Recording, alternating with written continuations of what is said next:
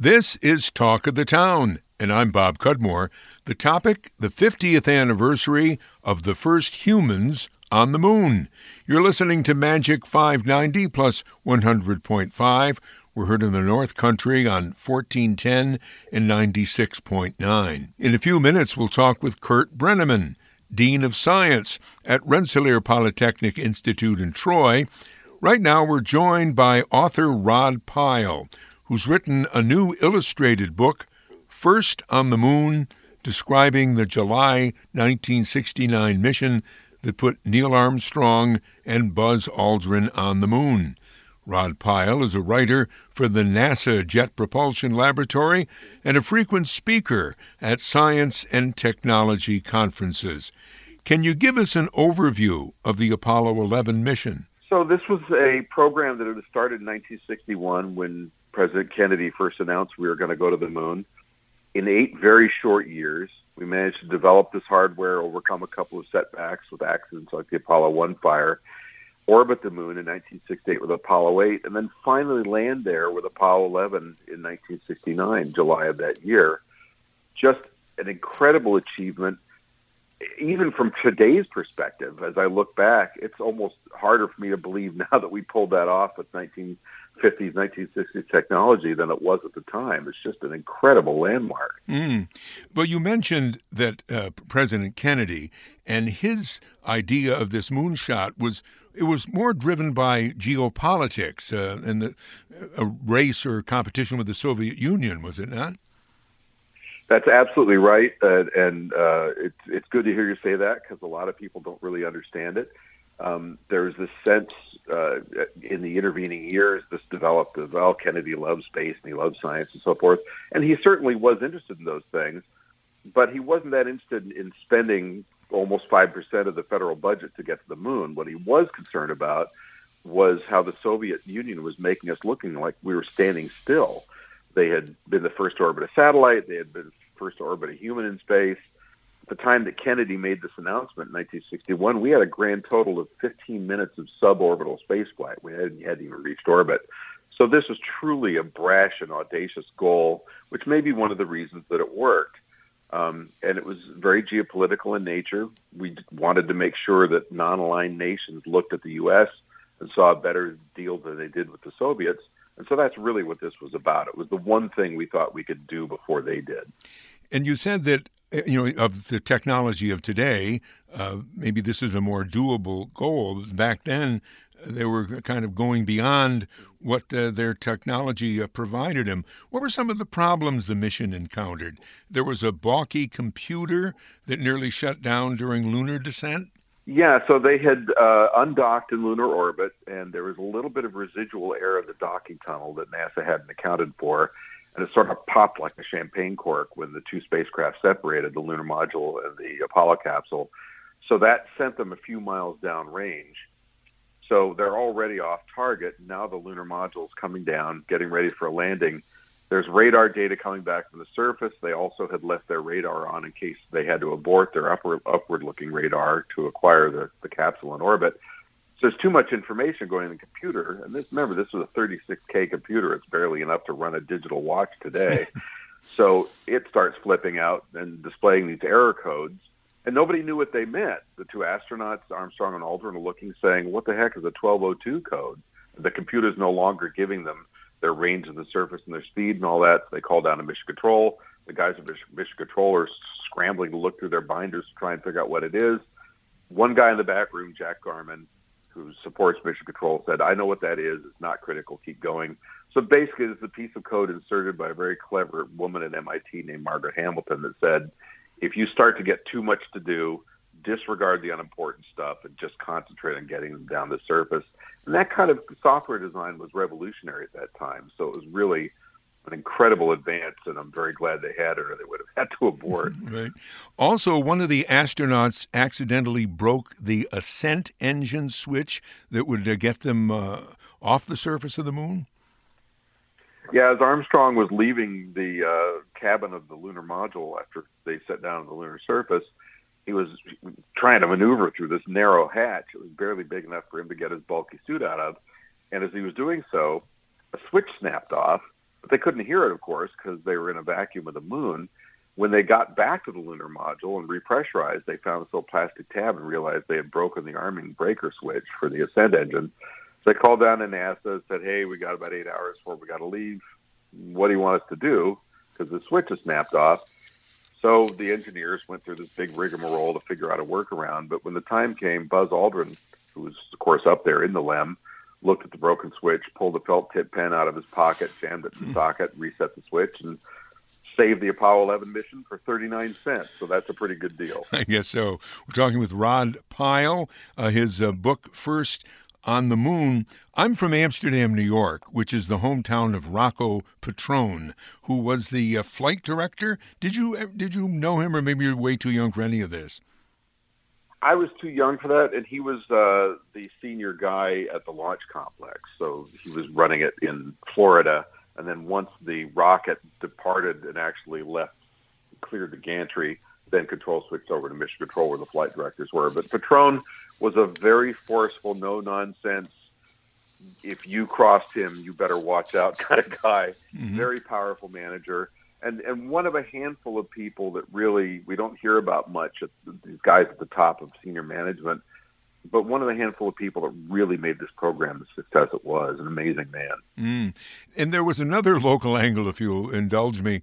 A man from Perth, New York uh, named Stanley Jevitt was one of the engineers, and his family swears that there's a plaque on the moon with his name and other names on it. But I had talked to NASA when we first did a story on that, and they said, well, they can't confirm if anybody actually put a, a you know, might not even have been on Apollo 11. Uh, they left a bunch of stuff behind in a, in a couple of those missions. There was a uh, silicon wafer with a bunch of names engraved on it, but I think they were the fallen astronauts and pilots and so forth that had died in, in the endeavor. There was a, a little statue, aluminum statue called the fallen, I think, fallen astronaut or, or fallen aviator that was left behind uh, in commemoration of the astronauts and cosmonauts that had died during the 1960s. Not familiar with the particular gentleman you're talking about, but it wouldn't surprise me if something was left behind. We don't know exactly what might have been left there because, of course, before they departed, they tossed anything they didn't need out of the lunar module onto the surface to try and save weight. So what might have been written on one of those scraps of a flight plan or a piece of paper, we'll never know. Hmm. Was the moon landing program worth the effort? Well, if you're asking me, absolutely. If you're asking sociologists and economists, yes. Uh, the best estimates I've seen are between 15, uh, 14 and 15 dollars was returned for every dollar invested in Apollo. Um, and that's just raw economics. Because remember, the money isn't shoveled into a capsule and, and launched into space.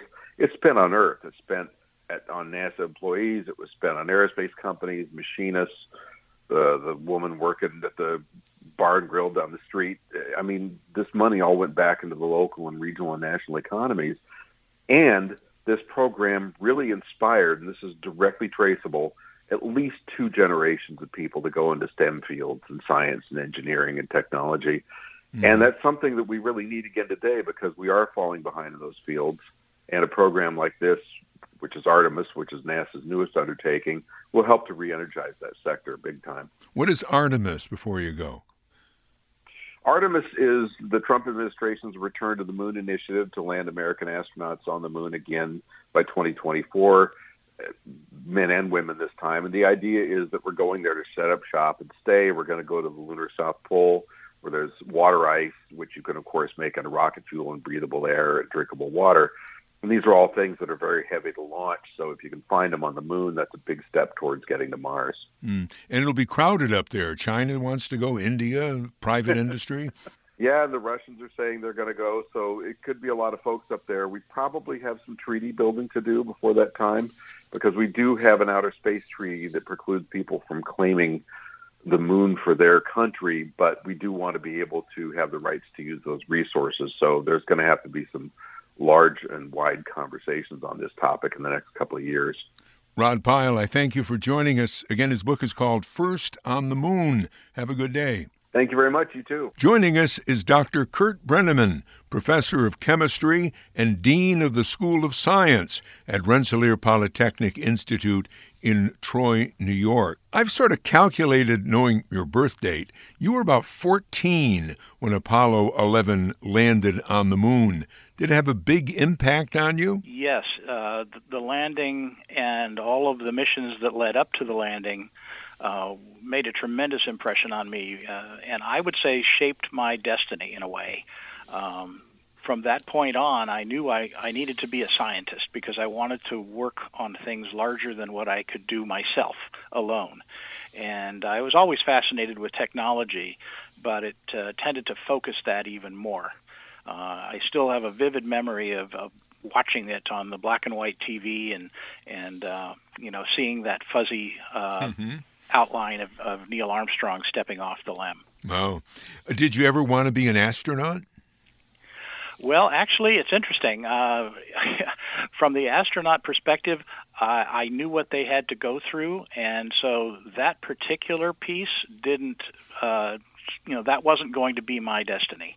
However, uh, in more recent years, I've said that if you know if I had a chance to say go up on the shuttle when it was operating, I would say take that in a in a minute.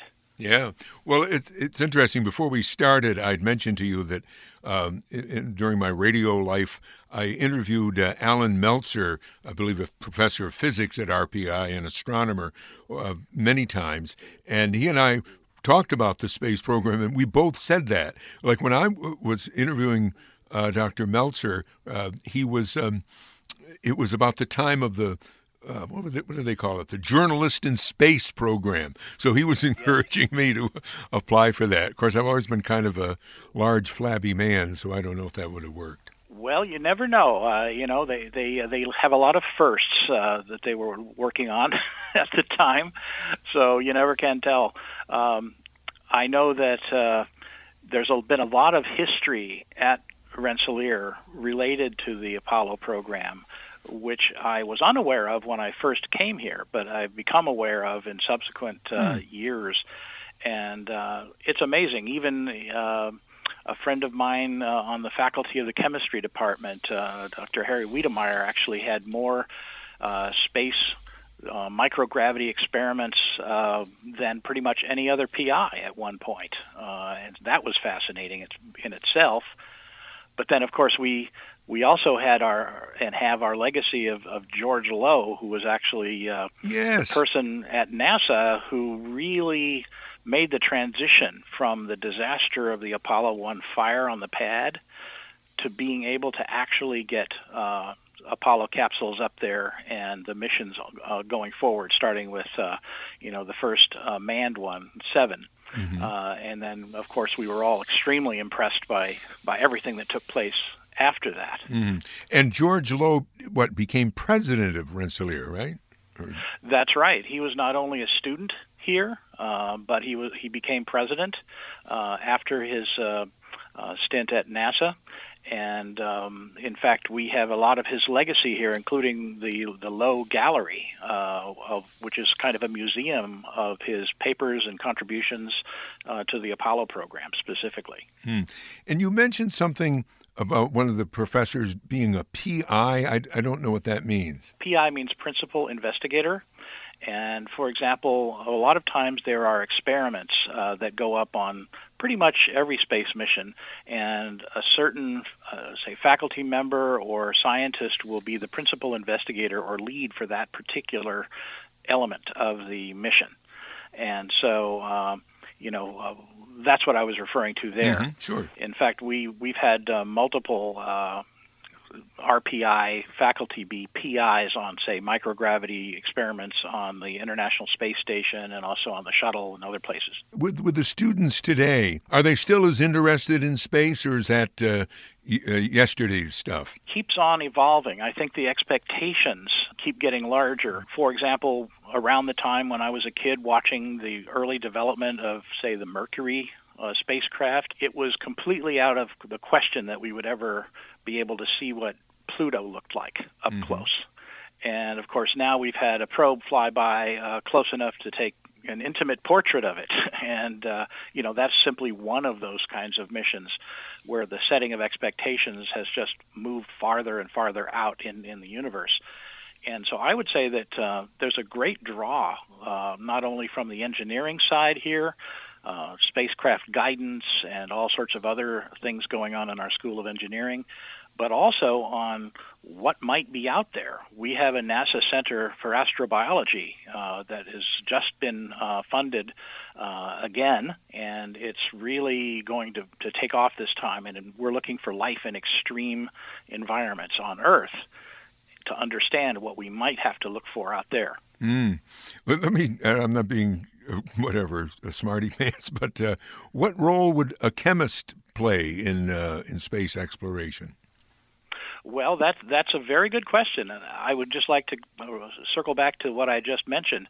Um, there was around the time I came to Rensselaer in the late '80s, there was a program that had started here, which was in fact uh, started by a chemist, uh, Professor Jim Ferris, which was the, the Center for the Origins of Life, and in fact that uh, used a number of components of chemistry to try to understand what some of the um, biological and chemical biological processes might have been in the early Earth, for example, that would have yielded something what we called RNA world life. Fast forward to, to today, now we have a major center we're actually under construction today, and it's a good thing that uh, they stopped the drills. Otherwise, you might have been hearing it down right. the hall here. This is going to be a major opening in in October. Well, we've now taken that to the next level, and it's geochemistry, chemistry, biochemistry, earth and environmental science, and a lot of other fields that are combined together. Mm.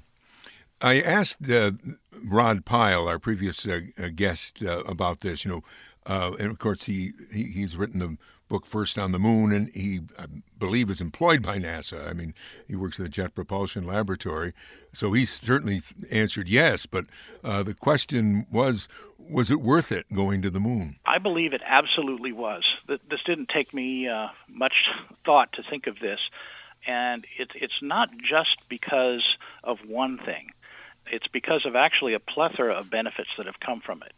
Uh, if you recall the history of the time, we actually undertook originally this as a national show of engineering prowess, that we could do this and we could do it in a limited amount of time. But pretty much as soon as that was something that we were thinking that we really could do, the science element of it came into being. In fact, even on the very first moon landing, there were at least two uh, major scientific experiments that were set up uh, on the moon next to well, a little little removed from where they put the flag, a little farther away from the um, from the ascent module. And uh, one of them was a passive uh, seismic system that they could actually watch the moon for moonquakes, and the other is a laser reflector, which is still in use and can be used to precisely measure the distance between the Earth and the moon. And so it became um, a kind of a focus of not only engineering but science, and then of course the fact we could do that meant we had to develop a number of different technologies, and uh, there were multiple uh, offshoots of that that are basically pervasive in our technology these days. Mm.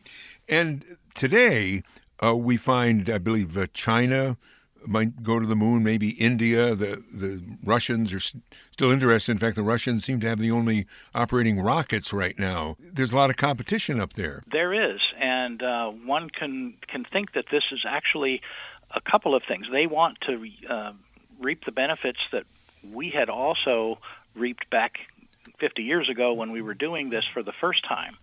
But also, there's there's an element of being able to do more and new and different experiments up there. There's a national prestige element to it, of course, but there's also those ancillary technologies that will come from putting a push together to do this.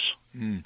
And private industry uh, is uh, leading the way toward a, a return to human space uh, space flight. What do you think of that? I think that's fascinating, actually, and and I see that there's a very good chance that this will be a way to put together, uh, say, public-private partnerships um, that can stand uh, essentially the costs that are going to come from this, and have some true commercial uses ultimately.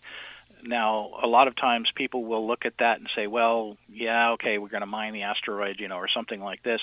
But in fact, there are some experiments that have shown that, for example, the purity of crystals that could be grown in microgravity would allow new kinds of semiconductors to be put together that would not be possible, say, with materials grown on Earth. Thanks to RPI's Dean of the School of Science, Curt Breneman. You've been listening to Talk of the Town on Magic 590 plus 100.5. We're heard on 1410 and 96.9 in the North Country. I'm Bob Cudmore.